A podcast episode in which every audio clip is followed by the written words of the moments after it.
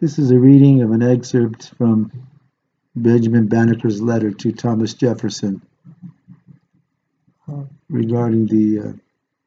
text of the Constitution that was being prepared. It's dated August 19th, 1791. So we do have that date right? Yes. It goes as follows. Sir, I hope I may safely admit in consequence of that report which hath reached me, that you are a fair that you are a man far less inflexible in sentiments of this nature than many others, that you are measurably friendly and well disposed towards us, and that you are willing and ready to lend your aid and assistance to our relief from those many distresses and numerous calamities to which we are reduced. Now, sir, if this is founded in truth, I apprehend you will embrace every opportunity to eradicate this train of absurd and false ideas and opinions which so generally prevails with respect to us, and that your sentiments are concurrent with mine, which are that one universal Father hath given being to us, and that he hath not only made us all of one flesh, but that he hath also without partiality afforded us all the same sensations and endowed us with all the same faculties, and that however variable we may be in society or religion, however diversified in situation or color,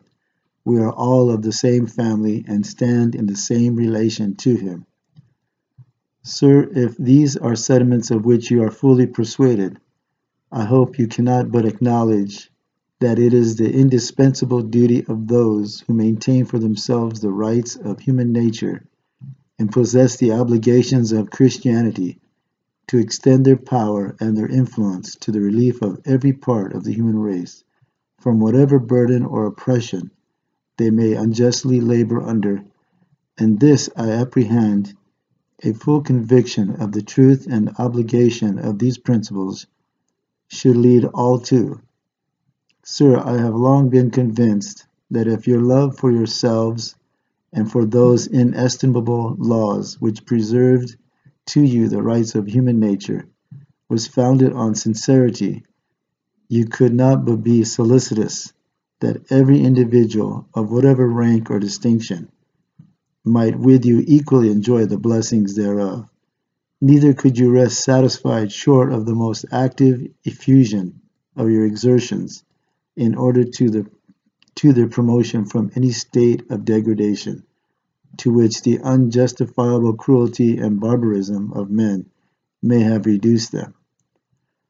Sir, I freely and cheerfully acknowledge that I am of the African race, and in that color which is natural to them, of the deepest dye, and it is under a sense of the most profound gratitude to the Supreme Ruler of the universe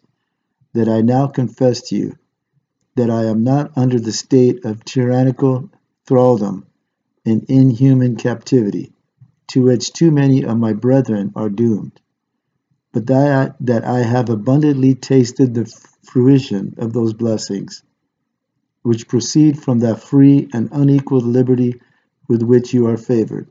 and which I hope you will willingly allow have you have mercifully received in the immediate hand of that being from whom proceedeth every good and perfect gift.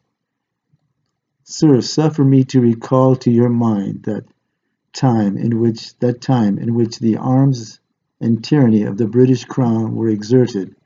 with every powerful effort in order to reduce you to a state of servitude. Look back, I entreat you, on the variety of dangers to which you were exposed. Reflect on that time and in which every human aid appeared unavailable, and in which even hope and fortitude wore the aspect of inability to the conflict.